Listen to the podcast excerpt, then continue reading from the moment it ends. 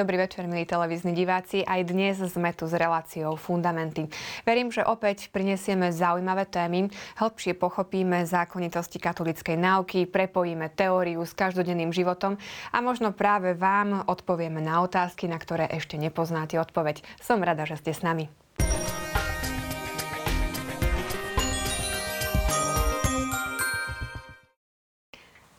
Dnes večer je našou témou 5. Božie prikázanie nezabiješ. Je to pomerne rozsiahle prikázanie, preto sme si ho rozdelili na dve časti a som rada, že rozprávať aj o tejto téme budem s našimi hostiami Máriou Spišiakovou, Marekom Krošlákom. Vítajte, pekný večer. Pekný večer. Poďme hneď k diváckej otázke, ktorá nám prišla do televízie Lux. Týka sa teda minulej relácie 4. Božieho prikázania. Je to celkom taký konkrétny problém divačky Marty z Prešova. Dobrý večer, chcela by som sa opýtať, či je správne, aby sme spolu s manželom nejako zasiahli, keď naša dcera si našla rozvedeného priateľa. Je síce katolík, ale nemôže sa cirkevne zosobášiť, lebo mu neanulovali manželstvo. Tak čo by ste poradili? Tak ja už mám dospelé deti a e, aj hoci takýto problém som našťastie ešte neriešila, ale samozrejme rôzne iné problémy, ako v dnešnej dobe mladí už začínajú pred manželstvom spolužiť, alebo zase majú partnera, ktorý je neveriaci. No už v, tej, už v tom čase, keď už uh, teda ten vzťah je vybudovaný a je už uh, ako si existuje, tak uh, rodič samozrejme môže upozorniť na všetky tie negatíva, ktoré z takéhoto vzťahu alebo z jeho budúcnosti vyplývajú, ale už je to zrejme trochu neskoro. No. V tej výchove detí Možno, že sa aj snažíme, možno málo, možno dosť, ťažko povedať, vysvetľovať, e, že teda pre ten budúci náš život, aj manželský, aj rodinný, je najvhodnejšie, keď si dieťa alebo teda mladý človek nájde partnera rovnako, rovnakej viery, e, po, z rovnakého podobného kultúrneho spoločenského prostredia, že vtedy je najväčšia pravdepodobnosť, e, že teda sa to manželstvo vydarí, aj keď samozrejme poznáme každý zo svojho okolia prípady, že to ešte nie je vôbec zárukou, že teda naozaj to manželstvo bude, bude šťastné. Takže ja by som skôr apelovala na to, že, že možno, že aj, aj, môžem aj na svoje vlastné svedomie, že či som teda tie deti tak vychovala, že naozaj si uvedomujú, aká je to hodnota, e, alebo teda ako si toho partnera vyberať zodpovedne tak, aby teda mohol, mohli uzavrieť manželstvo pred cirkvou a aby teda do toho svojho manželstva a rodiny mohli v tej budúcnosti rátať e, akože aj s pomocou tej sviatosti, respektíve s pomocou Božej prítomnosti prostredníctvom sviatosti. Marek. Tá otázka je naozaj komplikovaná, lebo dotýka sa, žiaľ, teda musím skonštatovať, že asi už dnes mnohých prípadov, pretože skutočne sa stáva to, čo tu nám teda diváčka sa pýta, tak naozaj tak je to vec, s ktorou sa stretávame veľmi často v dnešnej dobe. Naozaj, že možno ostatných 10 rokov je to veľmi taký e, vypuklý problém. E, a Myslím, že treba tu ešte vysvetliť ešte aj niektoré také veci, že v prvom rade, že mnohí dnes nie celkom sa mi zdá, že celkom dobre vnímajú, čo to znamená to anulovanie toho manželstva. Lebo často si práve pod tým slovom predstavujú možnosť, že církev už existujúce raz uzavreté platné manželstvo, tak ľudovo povedané by to bolo zrozumiteľné, že manželstvo, ktoré uzavreli dvaja pokrstení ľudia v kostole, tak církev ho po určitom čase môže anulovať. Ale tam máme jasné vyjadrenia práve na základe tradície cirkvi. Dnes už je to aj teda kodifikované v kodexe kanonického práva. Dokonca zvlášť teda Jan Pavol II, svätý Jan Pavol II, niekoľkokrát to aj tak zdôraznil, že manželstvo, ktoré, sviatosné manželstvo, ktoré už raz bolo platne uzavreté, bolo konzumované, tak neexistuje autorita na tejto zemi, ktorá by ho dokázala rozviazať že skôr e, treba si uvedomiť, že áno, sú niekedy práve na základe situácie, v ktorú spoločenské, možno aj tie ľudské, ktorú prežívame, môžu byť niekedy podmienky, ktoré zneplatnia to manželstvo pri uzatváraní. A práve preto církev cez tzv. ten cirkevný tribunál rozpozná, že boli niektoré podmienky, ktoré zneplatnili to manželstvo. Čiže cirkev nevyhlási, že od dnešného dňa, kedy bol daný ten rozsudok, je to manželstvo neplatné, ale vyhlási za neplatné v momente jeho uzavretia. A vtedy by bola tá možnosť, že povedzme by sa potom ten človek mohol zosobať, lebo to manželstvo bolo neplatné. V takýchto situáciách, že ak už bolo raz platné manželstvo, civilne sa tí ľudia rozvedú, rozvedú, o tom sme hovorili aj na minulých reláciách, ak jednoducho na základe učenia, ktoré máme zo svätého písma a cirkevnej tradície, vieme, že jednoducho toto manželstvo zostáva pred Bohom platné. A práve z tohto dôvodu nemôže vstúpiť do tejto situácie. Čiže tam naozaj, ako spomenula Mária, ja by som dala si tú odpoveď, že áno, pýtať sa predovšetkým pred tým, aké boli robené rozhodnutia, ktoré naozaj viedli až k takejto situácii. Lebo často sú naozaj situácie, v ktorých nevieme dať takto. Vieme dať odpoveď. Hej, dnes vieme dať odpoveď na túto otázku a veľmi jasnú. Otázka, že či zo strany tých, ktorí sa túto otázku pýtajú, je vôľa vedieť pravdu alebo nájsť odpoveď, ktorá by nejakým spôsobom vyhovovala ich konkrétnej situácii. A to sme už viackrát aj na predchádzajúcich reláciách hovorili, že pravda nie je nejaká vec, ktorú môžeme vlastniť a prispôsobovať sa podľa situácií, v ktorých sa nachádzame, ale práve naopak. Pravda je objektívna skutočnosť, ku ktorej postupne prichádzame. Čiže aj tu by som asi možno apeloval práve na to. A tá najzákladnejšia otázka asi v tom teda, že tých manželov, ktorí majú takéhoto syna alebo dceru, že akým spôsobom zasiahnuť. Tak myslím, myslím, že asi dve také základné roviny sú nezabúdať na silu modlitby, to by som veľmi naozaj tak odporúčil, že modliť sa za tých ľudí, aby naozaj v živote obidvaja boli šťastní. Akým spôsobom, to už je samozrejme na nich, pretože oni majú slobodnú vôľu. A na druhej strane, iste je istá povinnosť zo strany svojich rodičov aj na niektoré skutočnosti svoje deti upozorniť, predovšetkým preto, že ide o väčšinu spásu. Nede len o aktuálne dobro toho konkrétneho dieťaťa, ale je to aj zameranie sa na väčší život. A to už sú také vážne veci. Ako opäť od prípadu k prípadu sú tie podmienky a okolnosti iné, takže nevieme to až tak nejako hm, zovšeobecniť. Uh, teda hm, konkrétne odpovedať, skôr takú všeobecnejšiu odpoveď dať. Uh, verím, že sme teda aspoň trošku pomohli uh, diváčke. Ideme sa venovať našej dnešnej téme a to uh, 5. Božiemu prikázaniu, čo nám k tomu hovorí katechizmus.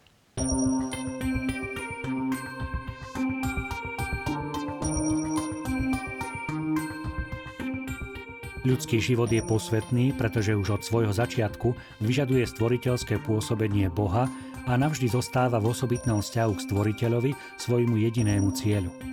Jedine Boh je pánom života od jeho začiatku až do jeho konca. Nikto a za nejakých okolností si nemôže nárokovať právo priamo zničiť nevinnú ľudskú bytosť.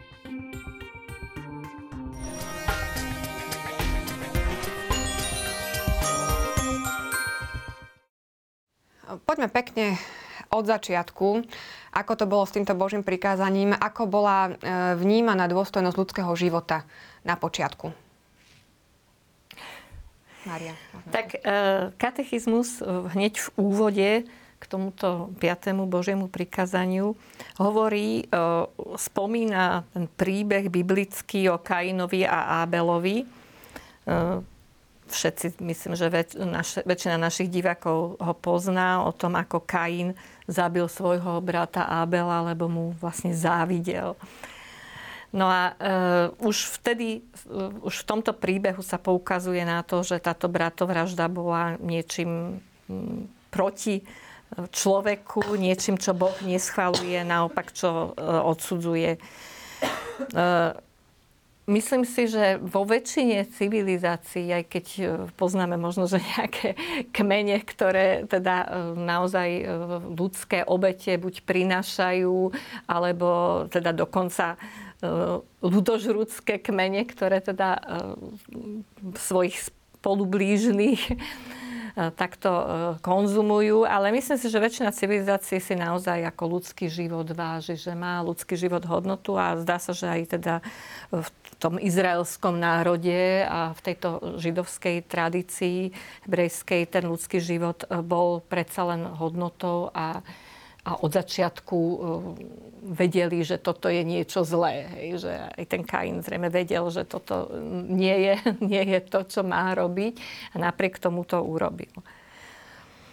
Ja by som ešte, asi je dôležité, áno, že presne ako hovorí Biblia, ale vráti sa možno ešte úplne na počiatok, že keď sme začali hovoriť o všeobecnosti, o Božích prikázaniach, tak sme pripomenuli jednu skutočnosť, že samotné všetky Božie prikázania, hodnoty vychádzajúce z Božích prikázaní, ktoré sú formulované spôsobom, akým sú formulované, či už v tej pôvodnej forme vo Svetom písme, alebo dnes ich poznáme vo väčšine prípadov v tej katechetickej forme, vyjadrujú predovšetkým určitú hodnotu. A tá hodnota tých Božích prikázaní alebo hodnoty, ktoré sú zahrnuté vo v verbálnom vyjadrení Božích prikázaní, majú univerzálny charakter. Že nesťahujú sa len na konkrétny, povedzme, neviem, národ, konkrétny kmeň, konkrétnu rasu, ale naozaj majú univerzálny charakter pre všetkých ľudí. A tu práve to prikázanie, 5. Božie prikázanie, nezabiješ, predovšetkým poukazuje na hodnotu ľudského života. Že to hodnota ľudská, ľudského života je, je taká veľká, pretože človek ako jediný, to sa musíme vrátiť naozaj opäť do počiatku, bol stvorený na Boží obraz a podobu. A práve v tom je jeho veľkosť, jeho dôstojnosť. A práve z tohto dôvodu aj v izraelskom národe, aj samozrejme na základe tohto prikázania, kde si uvedomovali hodnotu ľudského života, bola vždy veľmi úcta, veľmi veľká úcta k ľudskému životu. A dokonca, keď sa pozrieme na niektoré tie iné vyjadrenia z iných kníh Starého zákona, tak to bola hodnota nielen napríklad voči tým, ktorí sú súkmeňovci pre členov vyvoleného Božieho ľudu, ale vždy bola veľká úcta aj napríklad k hosťom. Bola veľká úcta ku konkrétnym kategóriám ľudí. Dokonca aj cudzinci mali svoje práva na tú dobu dosť výsostné možno oproti kultúram iným, iných národov v, v koreni izraelského národa. A to aj z toho dôvodu, že práve tá hodnota ľudského života sa prejavovala týmto spôsobom. Že možno oni ju až tak nevyjadrovali e, tak, ako my ju dnes nejakým špecifickým spôsobom hovoríme, že čo je zakázané, čo nie je dovolené a tak ďalej. Ale práve naopak, že vyjadrovali to aj tým svojím spôsobom života. Tá samotná mm, bratovražda, ako mm, vidieť už na začiatku, e, sa koná po spáchaní dedičného hriechu. To znamená, že keď príde k tomu, keď človek navonok e, aj teda aj vo svojom srdci, čiže vo svojom svedomí, nedokáže vždy celkom dobre rozpoznať tie jednotlivé hodnoty, ktoré sú univerzálne, čo by sme dnes nazvali asi možno ako univerzálne ľudské práva, alebo všeobecné ľudské práva, tak prichádza k tomu, že sa uskutočňuje prvá vražda. Vidíme, že napríklad aj v knihe Genesis je to veľmi rýchlo po spáchaní prvého hriechu. Prichádza k spáchaniu prvej vraždy. A to poukazuje na skutočnosť, že e, preto bolo dané to prikázanie, aby to, čo povedal svätý Augustín, ľudia nevedeli čítať vo svojich srdciach po spáchaní prvého hriechu alebo dedičného hriechu s jeho dôsledkami, tak Boh musel verbalizovať a napísať na kamenné tabule, aby to bolo zrejme, aby to bolo jasné, aby to bolo očividné. Čiže ja by som opäť upozornil, že toto prikázanie chce dať do popredia predovšetkým hodnotu ľudského života. Od jeho prirodzeného počiatku až po jeho prirodzený koniec. Dobre, a... Lebo je to Boží dar. A čo sa teda zmenilo v myslení tých ľudí, ak sa teda vôbec niečo zmenilo, že naozaj teraz boli tie tabule napísané, je to nejaký zákon, čo s tým prichádza teraz zrazu, že si uvedomia, že môžu dostať nejaký trest, čo predtým možno nebolo, alebo čo to znamená, že je to naozaj takto verbálne vyjadrené? My sme tu už o tom viackrát hovorili, o tom, že človek sa má riadiť e, e, nielen neveriaci, ale aj veriaci podľa svojho svedomia. Čiže my sme presvedčení o tom, že existuje prirodzený zákon, morálny, hej, v ktorom takisto ten život treba rešpektovať. Ale práve e, to zjavenie toho desatora Bohom je vlastne ako keby takým potvrdením alebo takým jasným vyjadrením, je to vlastne pomôcka pre ľudí, ktorí e, v tej svojej po tom prvom hriechu ako keby trošku takom z, z, nejasnejšom svedomí, hej, alebo znejasnenom, kedy tak jasne nevieme často rozlíšiť medzi dobrom a zlom, aby bolo jasné, že toto, toto, tieto prikázania sú od Boha a sú to tie prikázania, ktoré sú aj prirodzene e, platné, ale Božou autoritou sú ešte potvrdené navyše. To je čiže, rozdiel medzi prirodzeným a pozitívnym zákonom. Áno, čiže to ne, nejde o to, že teraz, e, pretože boli vyhlásené, tak sa mám viac bať trestu od Boha.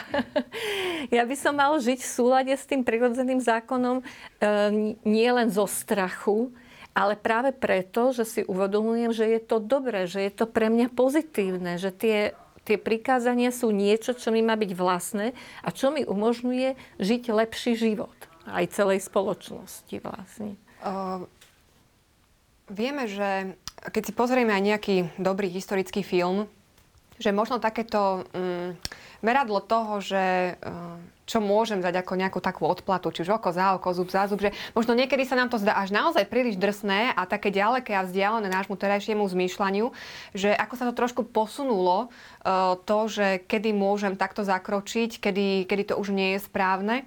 Uh, skúsme to porovnať potom s tým, čo prináša Kristus ten prináša ešte ako keby taký posun viac, hej, že uh, jednoducho nie, neodplácaj, ale nastáva ešte aj to druhé lice. Hm. Teda skúsme to v tomto kontexte nejako približiť televíznym divákom, ako máme hm, správne vnímať uh, túto skutočnosť. Sú kresťania teda takí tí, ktorí teda sa postavia na, víte ma, ešte aj druhé lice dám. Alebo ako, ako si to správne vysvetliť? No, v tejto otázke je zahrnuté veľmi veľa skutočností. Lebo v podstate v tejto otázke je istým spôsobom zahrnuté to, čo dnes nazývame napríklad aj koncept spravodlivej vojny. K tomu sa asi dostaneme mm-hmm. potom trošku neskôr, to je dosť zložité. Ale vieme dobre, že keď by sme tak vytrhli z kontextu niektoré časti Svetopísma, áno, pán Ježiš to hovorí, že ak ťa niekto udrie po ľavom ríci, nadstav mu aj, aj, aj druhé, práve, hej, ak, ak niekto pravom, tak nadstav mu aj ľavé a, a tak ďalej. Nakoniec máme to aj potom ten citát, ktorý je v katechizme katolíckej církvy, hneď v úvode práve toho 5. prikázania. Počuli ste, že otcom bolo povedané, nezabiješ. To by teda zabil, pôjde predsud. No ja vám hovorím, predsud pôjde každý, kto sa na svojho brata hneva. Ale vrátiať sa práve k tomu pôvodnému, že, áno, že Kristus je naplnením zákona. Neprišiel zrušiť zákona prorokov, ale príde z doplnosti. No a na druhej strane a máme tu jednu situáciu, ktorú veľmi dobre poznáme, predovšetkým z evangelivého rozprávania o tom, ako pán Ježiš stojí pred uh, veľkňazom a odpoveda nejakým spôsobom veľkňazovi a sluha veľkňaza príde, udrie Krista po tvári a hovorí, tak to odpovedáš veľkňazovi. A pán Ježiš je zaujímavé, nenastavuje druhé lico, ale hovorí, že ak som zle povedal, tak mi to dokáž, ale ak zle, prečo ma biješ? Totiž to... Dobre hovorím, prečo ma biješ? Ako? Si po, uh, si ak povedal, že áno. hovorím dobre, prečo ma biješ? Tak, pardon, som sa zle vyjadril. že ak som dobre povedal, tak prečo ma biješ? Presne. Čiže uh, je zaujímavé, že Kristus akoby nenaplnil tie svoje samotné slova, že ak ťa niekto udrie po pravom, u, u, nastav mu aj ľave. Uh, ide o to, že my často máme tú tendenciu vytrhnúť z kontextu len niektoré veci. Ale spomínali sme to hneď napríklad aj úvode do morálky, spomínali sme to úvode aj do 10 božích prikázaní, že všetky tieto hodnoty musia ísť spoločne. A vždy všetky práve tie hodnoty desatora by sa mali prejavovať v mojom myslení, v mojom hovorení, ale aj v mojom konaní. Ja nesmiem teraz, že tak teraz budem konať spravodlivo, teraz budem konať láskavo. Hovorili sme to napríklad aj o tom vzťahu spravodlivosti a lásky, že láska nevyhnutne predpokladá spravodlivosť, lebo inak sa nemôže nazvať láskou. Ak nezadozúčiním podmienkám spravodlivosti, tak nemôžem prísť k láske. Že láska, spravodlivosť je nevyhnutnou podmienkou k autentickej láske, lebo inak môžeme to nazvať ľudský láskou, ale či to bude láska k nezasúčení požiadavkám spravodlivosti, tak to je naozaj veľmi otázne. A dokonca vieme dobre, že to tak nikdy nemôže byť. A v tomto kontexte e, by som teda pripomenul, že e, je veľmi dôležité pri každej jednej situácii brať do úvahy práve všetky tie hodnoty a skutočné hodnoty, ktoré vyplývajú z Evanília. To znamená, že a teda aj z 10 Božích prikázaní. A pri tom 10 Božích prikázaniach máme aj napríklad to jedno veľmi dôležité vyjadrenie v bode 2261 katechizmu, kde sa odvoláva na sväté písmo, kde sa spresňuje ten zákaz, že nezabiješ nevinného ani spravodlivého. To znamená, čo to znamená byť nevinný alebo spravodlivý? Nevinný podľa svätého písma v tomto kontexte knihy Exodus znamená, nevinný je ten, ktorý tu a teraz nesiaha na život iného nevinného. To znamená, že predpokladám, že každý jeden človek na tejto zemi je nevinný, lebo tu a teraz neohrozuje život iného nevinného. Ale môže prísť situáciám, kedy ten človek prestáva byť nevinný a stáva sa vinným, aby sme to tak zjednodušili alebo vyjadrili veľmi presne, pretože napríklad tu a teraz ohrozuje, ohrozuje život iného nevinného. Sme aj v dnešnej dobe svedkami tých nešťastných vecí, ktoré sa dejú predovšetkým na poli možno aj, aj medzinárodnom, ako je terorizmus. A tam vieme, že sú ľudia, ktorí tu a teraz ohrozujú život iných nevinných. A práve z tohto dôvodu tam nejde o nejakú úmyselnú vraždu. Ide o ochranu nevinných, ktorá sa dá dosiahnuť tu a teraz jedine tak, že sa eliminuje život človeka, ktorý v tom momente není nevinný, pretože ohrezuje tu a teraz život iných nevinných. Čiže to, to, to, tieto práve tieto hodnoty je veľmi dôležité nejakým spôsobom brať do úvahy, keď sa berie aj hodnota samotného evanília. Ja si myslím, že by si môžeme aj predstaviť takú akože, situáciu v rodine, že keby si ty vychovával dieťa tak, že, že no dobre, tak teraz keď ti ten brat e, akože dá jednu facku, tak povedz, že daj mi ešte, tak ako vychováš toho druhého? Že vychováš ho, že no dobre, tak keď mu tak ešte ho poriadne mu ešte priložím. Že jednoducho naozaj v tom, v tom okamihu je dôležité aj to, aby sme ako nedávali e, nejaký ku možnosť treba z tomu druhému ešte viac sa vyzúriť alebo rozzúriť, alebo ešte viac. Čiže by sme vlastne mohli podporiť ešte to zlo, e, nehovoriac teda o, o tom, keď ma udiera nespravodlivo, že ja vtedy nie, že môžem sa ozvať, ale ja sa musím ozvať a musím e, poukázať na to, že to je nespravodlivé. Hej? A žiadať nie nie, ak ste povedali, pomstu alebo odplatu v zmysle, že, že tak teraz ja ti strelím tiež, alebo e, ti to oko vylúpnem. Ale e, aby sa zadosť učinilo spravodlivosti spravodlivým spôsobom. Aj odplata alebo pomsta nie je spravodlivá. Lebo to je pomsta, to je iba vrátenie požičaného, ako sa povie. Čiže ja musím nájsť taký prostriedok opravný, aby naozaj e, sa uviedli veci, ako sme hovorili, tá spravodlivosť žiada, aby sa uviedli do, do poriadku. I to znamená, aby ten vinník, e, ak, tak ako Marek hovoril, ak je to, že priamo mňa ohrozuje, že už nie je nevinný a jediný spôsob, ako sa môžem brániť, je to násilie, tak je to iná vec, ako keď na mňa spáchal nejaké násilie a ja teraz nepôjdem spáchať násilie na ňom, ale pôjdem to oznámiť polícii, ktorá zjedná podľa zákona spravodlivosť. No, čiže, čiže tá spravodlivosť sa rôznymi spôsobmi, v tej konkrétnej situácii ju nemôžem ináč riešiť, keď si chcem zachrániť život, len e, musím sa brániť aj fyzicky niekedy. A treba ešte, by som aj pripomenul jednu vec, že treba aj rozlišiť možno niekoľko takých úrovní vnímania tých, tých skutočností, pretože, ako to spomenula aj Mária, že áno, napríklad niekto skutočne môže veľmi vážnym spôsobom ohroziť iných, alebo naozaj môže dokonca eliminovať život od iných.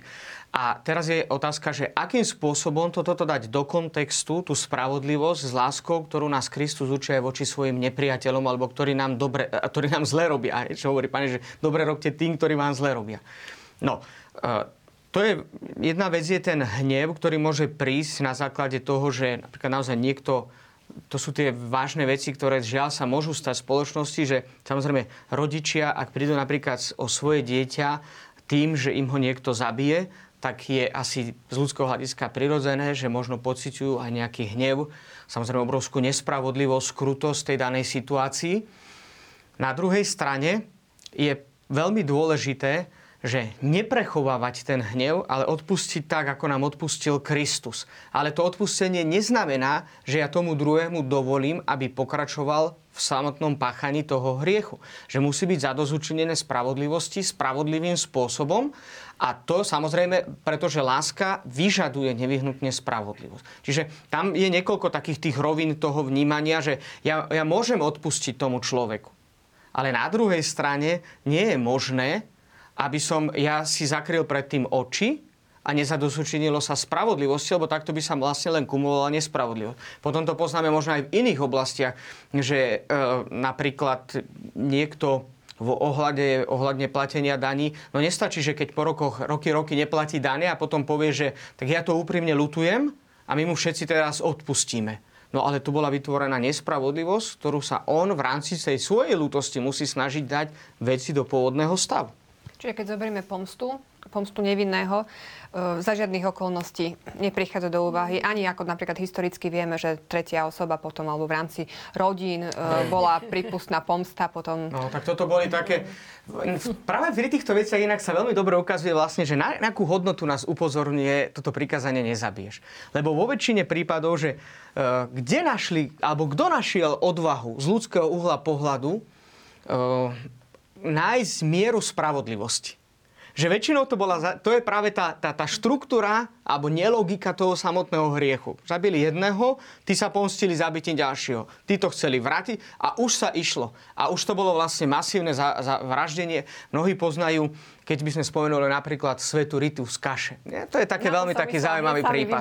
To je veľmi taký práve zaujímavý prípad, že tam tá kumulácia toho zla bola naozaj enormná a vidíme, že práve to je ten postoj, toho človeka, ktorý sa reálne z hľadiska Božieho prikázania postaví k tej situácii, ktorá, kde sa jednoducho nenávisť a to zlo, ktoré sa tam naakumulovalo, dá poraziť jedine Božou láskou. Jednoducho, lebo my ľudsky nie sme schopní nájsť mieru spravodlivosti, e, tom, čo by sme nazývali, že ja sa pomstím len za toto. No oni sa pomstia len za to a už jednoducho No ešte som chcela odkázať, e, teda, keď si uviedol ten príklad Ježiša, ktorý povedal, že keď teda dobre hovorím alebo zle hovorím, že tam sa bránil.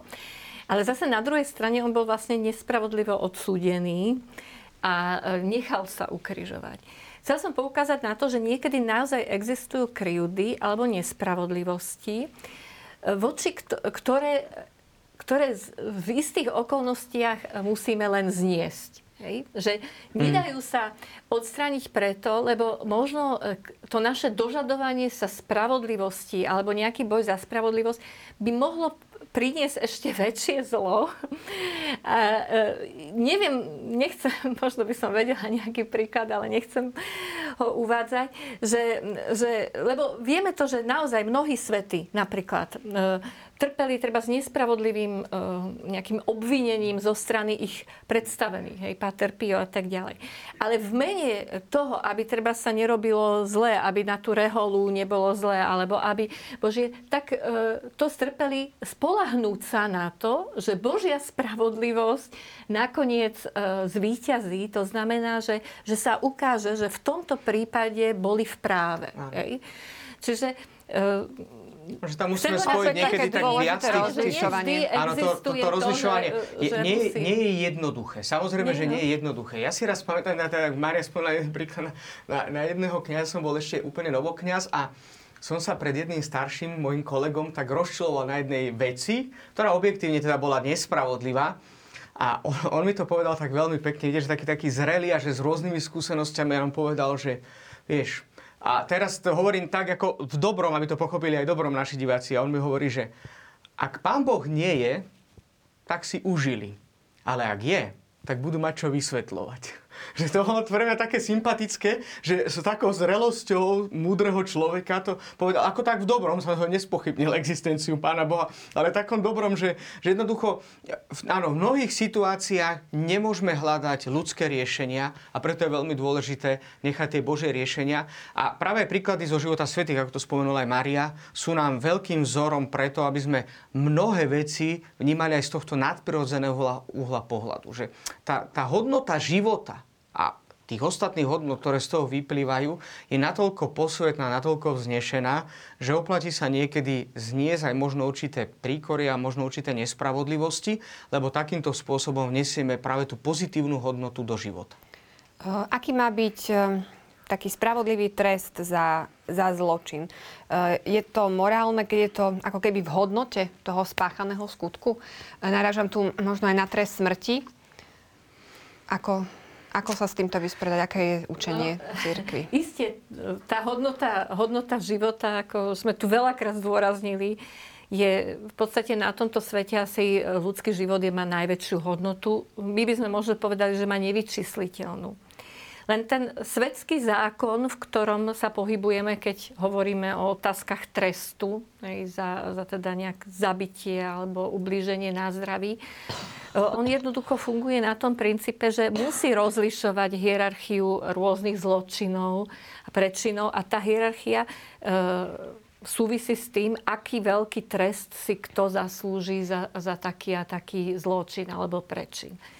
No, aj v katechizme katolickej cirkvi sa píše, že v tom paragrafe 200, 2267 že za predpokladu, že sa plne zistila totožnosť a zodpovednosť vyníka, tradičné učenie cirkvi nevylučuje použitie trestu smrti, ak by bol jedinou možnou cestou na účinnú obranu ľudských životov pred nespravodlivým útočníkom. Čiže e, pripúšťa sa možnosť, že existujú také okolnosti, taký závažný zločin, že e, jediným možným trestom je trest smrti. V ďalších paragrafoch sa však dodáva, že spoločnosť v súčasnosti má také možnosti eliminovať, respektíve e, uväzniť alebo teda strážiť toho zločinca, ktorý by bol nebezpečný, že znova zopakuje nejaký veľmi závažný čin, že už nie je potrebné ho e, zabiť. Tu je dôležitá veta napríklad tá, že, že sa plne zistila totožnosť a zodpovednosť vyníka. Napríklad v Spojených štátoch amerických, kde e, teda ešte boli v niektorých tých štátoch, zrejme nie všade, kde sa e, používal trest smrti, potom niekoľko filmov podľa skutočných udalostí bolo, kde sa teda zistilo počase, že naozaj bol popravený treba z nevinný. Hej? Čo, je, čo je potom veľmi vážny problém. Práve preto treba zaobchádzať s tým trestom smrti tak opatrne, lebo keď e, nevidného uväzníš, možno je vo väzení 10-20 rokov, prepustíš ho, no áno, prišiel o 10-20 rokov svojho života, musia nejak, e, mu, nejak ich sa skúsiť nahradiť, ale keď mu vezmeš život, už, už nie cesty späť. Mhm. Tam ešte by som aj pripomenul takú vec, že áno, Môžu byť napríklad ešte aj dnes krajiny, kde by mohol byť veľký problém s tou elimináciou, čo sa týka ako uväznenia niektorých zločincov, ktorí naozaj sú reálnym ohrozením spoločnosti a života nevinných ľudí tej konkrétnej spoločnosti. Ale katechizmus tiež predpokladá, v tom práve bode, ktorý citovala aj Mária, 2267, skutočne dnes, keď už má štát k dispozícii možnosti účinne potlačiť zločin tak, že zneskodní páchateľa a pritom mu definitívne neodníme možnosť vykúpiť sa, prípady, v ktorých je absolútne nevyhnutné usmrtiť vinníka, už sú veľmi zriedkavé, ak sa vôbec skutočne vyskytujú. Čiže uh, predpokladá to aj katechizmus, že môže, môže nastať takýmto situáciám, len naozaj sú len komplikované. Pozeráme na to aj z toho práve nadprirodzeného hľadiska, lebo sú povedzme osoby, však poznáme možno aj tie prípady niektorých ľudí na Slovensku, sa možno dopustili niekoľkonásobných vražd, teda naozaj to tam bolo verifikované, boli pravoplatne odsúdení tak e, tam je nebezpečenstvo, že by pokračovali v tejto činnosti ďalej, tak majú povedzme, že ten trest odňatia slobody doživotný, že vlastne až do konca svojho života sa nemôžu už teda voľne pohybovať tak e, je tam tiež e, veľký rozdiel, lebo mnohí sa na to pýtajú, že aký je rozdiel medzi tým, že človeka zavrieme na celý život do väzenia a keď ho zabijeme, že či to není jednoduchšie, No, pozeráme to aj z toho nadprirodzeného uhla pohľadu, pretože tam je vždy tá možnosť obratenia toho, pretože Boh miluje aj hrieš toho konkrétneho človeka. Všetci sme hriešni, tak pán Boh všetkých nás, ale že často je, prichádza k tomu, že mnohí ľudia sa aj tak aj z toho nášho kresťanského katolického prosia pýtajú, že a to pán Boh miluje aj toho niekoľkonásobného, áno, miluje ho a za ňo Kristus zomrel na kríži. Za ňo stal Kristus z mŕtvych. Dokonca svätý otec František, keď e, bol v jednom väzení, e, bolo to myslím, že v Južnej Amerike na jednej z apoštolských ciest, tak pripomenul po tej ceste, že je veľmi dôležité aj to samotné väzenie, aby malo liečivý charakter a aby bola nádej ľudí, ktorí vychádzajú z väzenia. Lebo že často sa stáva to, že e, spoločnosť ako taká, teda prostredníctvo štátnej moci, chytí nejakého zločinca, zavrie ho na určitý čas do väzenia, keď ho právoplatne odsúdi. No ale potom, keď človek vyjde z bra- za brany väzenia, nie je ani ho absolútne nejakým spôsobom postarané. Že často potom sa nemôžeme čudovať, že tí ľudia sa vrátia k istej recidíve, pretože sociálne zabezpečenie, spoločenské postavenie, teraz ľudia, to spoločenské postavenie, myslím na to, že ako sa tí ľudia často na ňo pozerajú, že bol väzený. A Svetý Otec upozornil František na to, že je dôležité mať tú určitú víziu, nádej, nádeje pre tých ľudí, ktorí z väzenia prichádzajú, pretože väzenie nemá mať len ten taký charakter toho, že teraz si odpikáš stres za to, čo si spravil, ale má mať aj liečivý charakter, kde by sa ten človek mal postupne zmeniť k lepšiemu a zároveň, aby sa potom plne etabloval do spoločnosti, do ktorej potom vlastne z toho väzenia vyjde. No teraz sme hovorili o tom, keď niekto mm, či už zabije alebo spácha nejaký e, ťažký zločin e, vedome, úmyselne. Ako je to v tom prípade, keď niekto zabije neúmyselne?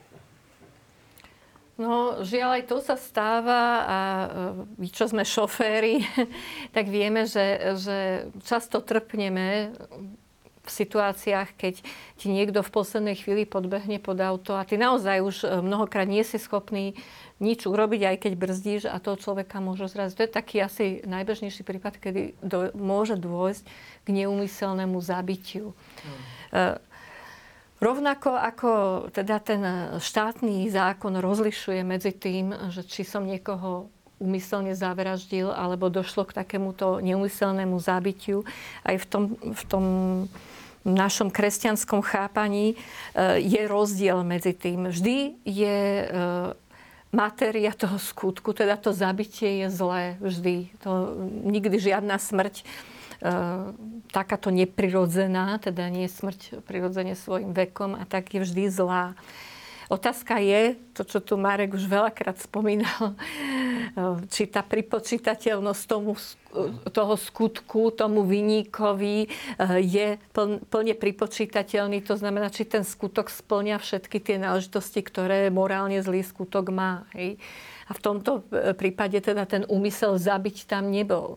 Stalo sa to, zabil ho, či už teda tým autom alebo čo, ale ne, nechcel som ho zabiť. A ja by som ešte ale pripomenul jednu takú dôležitú vec, že, že asi z toho ľudského uhla pohľadu, že sú to veľmi ťažké, náročné, mm. veľmi bolestné skúsenosti. Žiaľ, že eh, Prijali by sme si, že už sa stali tie skutočnosti, no kiež by od tohto momentu by sa nikdy viac takéto niečo nestalo. To by bolo ako, ako zle. Ja sám ako kňaz som mal teda možnosť tým sa nechválim, ale teda to hovorím ako trpkú skúsenosť, s ktorou som sa musel konfrontovať.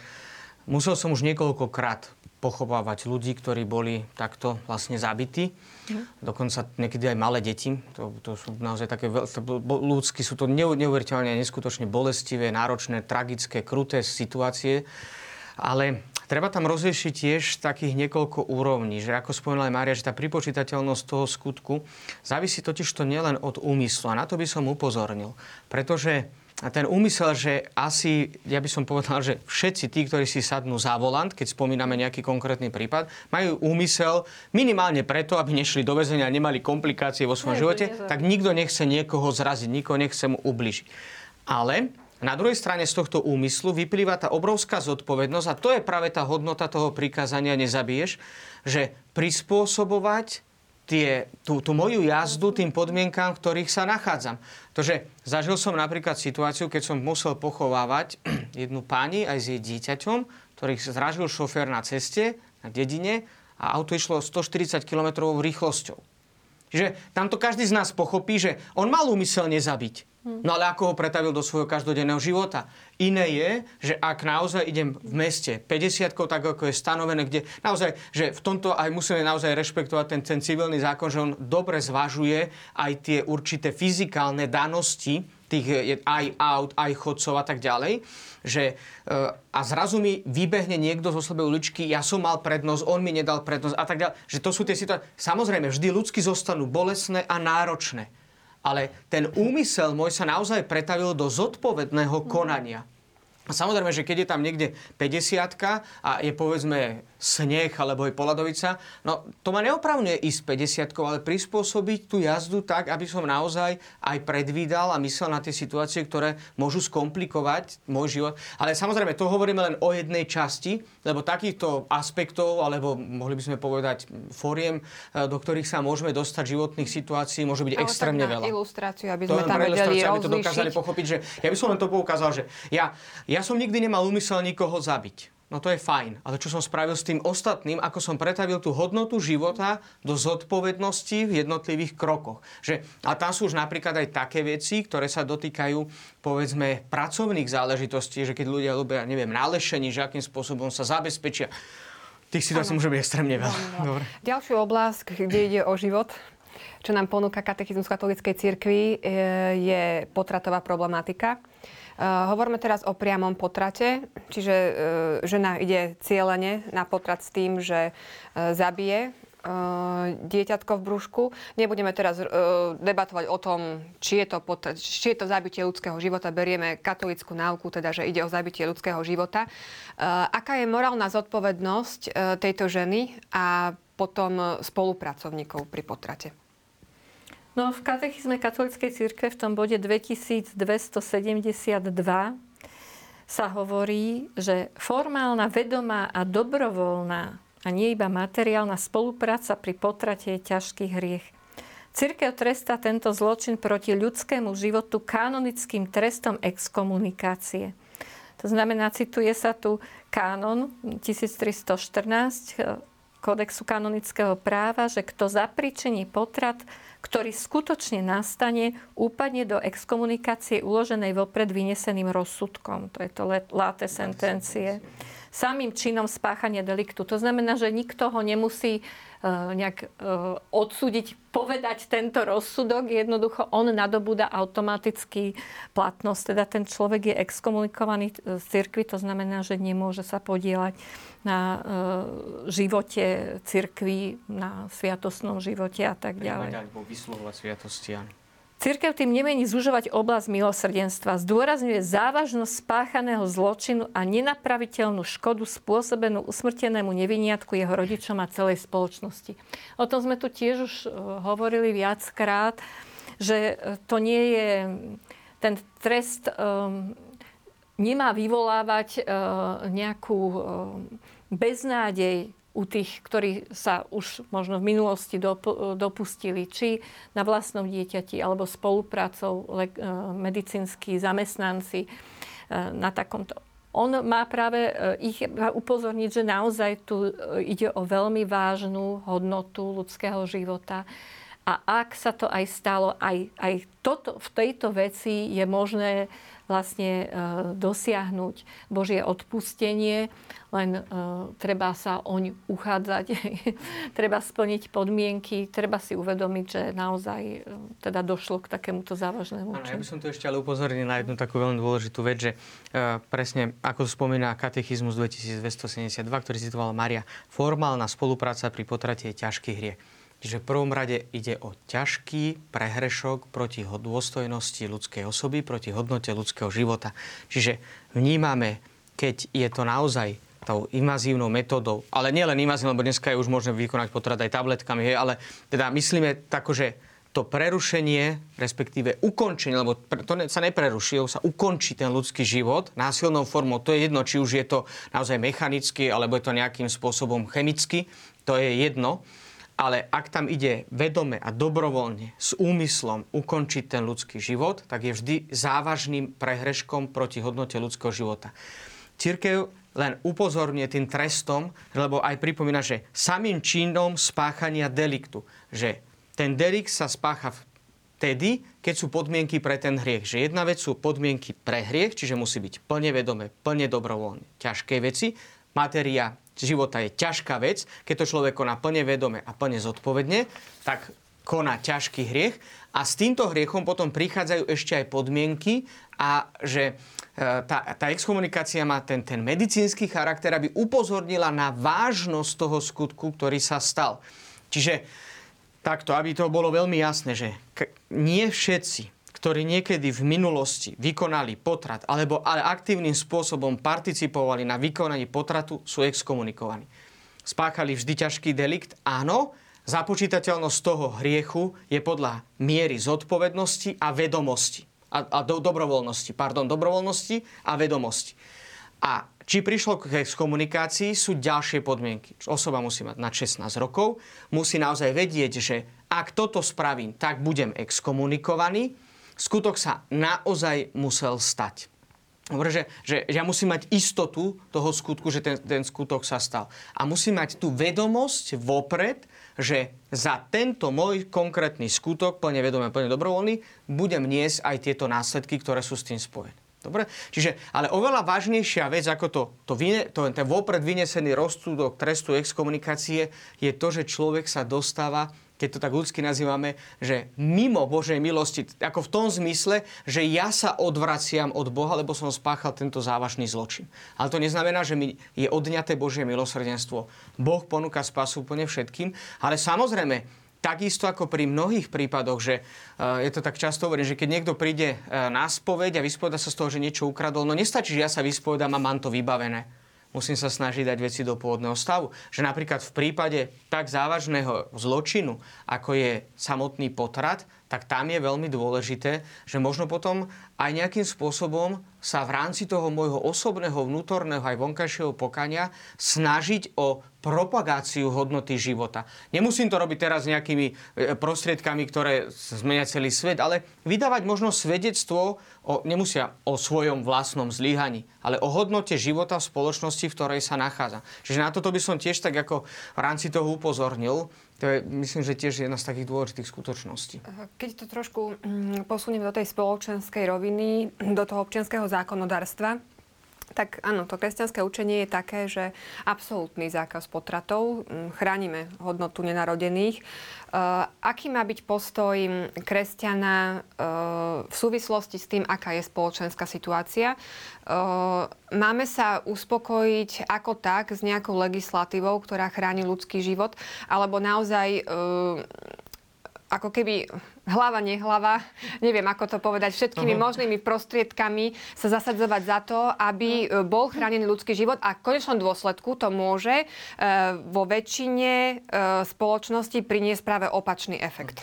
Ja by som ešte jednu vec, že aby pre, pre teda jasnosť toho, lebo často sa to zamieňa, že tu treba veľmi ale dobre rozlišiť. Chcený, dobrovoľný a vykonaný potrat akýmikoľvek mm-hmm. prostriedkami, alebo potom spontánny. Mm. Toto, ano, dobre, aby to, aby to bolo, vlastne, áno, toto, aby to ano, bolo veľmi ano. jasné, že jasné, že často sú to inak aj tieto hodnoty. Na... začal, tak teda poukazuj, poukazuj, chcem poukázať na tú jednu skutočnosť, že naozaj mnohé ženy si prešli spontánnymi potratmi a, a majú veľké výčitky na, z toho, že ako keby, že či urobili všetko preto, aby zachránili to bábetko, uh, aká je tam tá Myslím ich morálna si, že tam je viac takto, že, že ak oni, ak, tak, tak dobrom to poviem, že aby to bolo zrozumiteľné, že ak oni robili všetko prirodzene, čo bolo potrebné preto, aby to dieťatko zdravé prišlo na svet a prišlo z nejakých medicínskych alebo z nejakých iných dôvodov k tomu spontánnemu potratu, tak jasné, že ich miera zodpovednosti nie je. Oni nemajú započítané, že spáchali ťažký hry. Samozrejme, že ak by, ja neviem, lebo sú možno niektoré jedla, ktoré škodia, alebo nejaké tabletky, eh, ktoré, eh, ktoré, ktoré naozaj že môžu poškodiť to, to, ten, ten, ten ľudský plod alebo toho človeka konkrétneho, ktorý sa tam rodí eh, a, a rastie v, živo, v lone matky, tak tam, a vedome by to robili dobrovoľne, tak toto už je ešte. práve to, že tam je veľmi dôležitá vedomosť a dobrovoľnosť. Lebo naozaj niekedy môže prísť k tomu, že napríklad nemajú tie konkrétne ženy vedomosť, že tieto lieky, ktoré brali, uh, dneska, ja neviem, teraz nechcem zasahovať do tej oblasti medicíny, ale teraz len poviem taký konkrétny príklad, že ja neviem, niekto berie lieky na alergiu alebo berie na, nejak, na niečo iné a, a tie môžu zasahovať. No tak samozrejme, že ako náhle tá žena sa dozvie, že je tehotná, že to zistí, tak je dôležité skonzultovať to s lekármi, že lieky, ktoré berie, že či môže alebo nemôže. Ak spraví všetko preto a že chce to dieťa, príde k tomu spontánnemu potratu, tak jednoducho ona nemá ťažký hriech. Samozrejme, ľudský tam ale zostane tá veľmi trpká, bolestná a náročná skúsenosť toho, že prišla. A toto nám tiež poukazuje práve na to, že aká je vzácna tá hodnota ľudského života, že e, máme taký e, teraz aj z nedávnej minulosti príklad veľmi taký zaujímavý zo, životy, zo života v Taliansku. Chiara Petrillo, veľmi taká známa, dnes aj trošku tak propagovaná. Vyzerá, že tam by sa mohol aj rozbehnúť proces blahorečenia, pretože oni vlastne tri deti stratili, lebo pri troch deťoch mali malformácie až teda, pardon, pri dvoch deťoch a tretie sa im narodilo. A každé jedno dieťa žilo asi hodinu, ani nie. A napriek tomu, že už tu o tej malformácii vedeli ešte v tom prenatálnom vývoji, tak jeho dieťatka prišli obidve na svet a žili krátko. A to je také zaujímavé, že ona potom hovorila o tom skúsenosť a hovorí, že hoci tie dieťa zomreli, že my sme aj riskovali to, že ešte môžu zomrieť v mojom lone, že to boli najkrajšie veci, ktoré sme... Bola to bolestná skúsenosť, že tie deti nám veľmi rýchlo zomreli. Že, ale mohli sme sa s nimi tešiť a tešíme sa, že máme dnes anielov v nebi. A je také zaujímavé, že potom vlastne tretie dieťa, ktoré sa jej narodilo, tak sa narodilo zdravé. To, ten chlapec žije dodnes. No ale ona dostala rakovinu počas toho tretieho tehotenstva a naozaj myslím, že teraz 13. Je, bolo to 13. júna určite, lebo si pamätám, že Sviatok svätého Antona bol vtedy. A my, ak sa nemýlim, buď bude 4. alebo 5. výročie jej úmrtia. A je veľmi také zaujímavé, že uh, akým spôsobom sa po, postavila k tej hodnote života. A hoci tie deti jedno žilo, tuším, 35 minút a druhé 45 minút, ale hovorili, že aké vzácne chvíle s ním prežili. Že a ona sama hovorí, že ak by som išla na dobrovoľný potrat, že tak by som si tieto situácie v živote nechcela pamätať a chcela by som na ne zabudnúť. Že ale do konca svojho života cez väčšnosť budem myslieť na to, čo som mohla prežiť so svojimi deťmi. Hoci krátko, ale predsa to bola krásna skúsenosť. Poďme teda k tomu. Áno, len teda na hodnotu života by sme to rozlišili, že áno, trošku áno. som odbočil, prepačte. K tej legislatíve uh, trošku a možno takému tomu politickému kompromisu v tejto oblasti, či je to košer a všetko s Ja som kostolným chcela povedať poriadkom. toľko, že, že my, keď sa pýtate na to, či my ako kresťania máme si žiadať také zákony, Isté, církev a my ako kresťania musíme jednoznačne stále hovoriť, že tento umelý potrat, hej, neprirodzený, je zlý, je to zabitie človeka. Čiže církev to opakovane pripomína. My ako kresťania v prípade, že by niekto prišiel za tebou, aby sa radil, či aj samozrejme, ty mu uh, máš povedať, že, že nie. Hej, že teda toto nie je dovolené, alebo tvoje dieťa, keby to chcelo.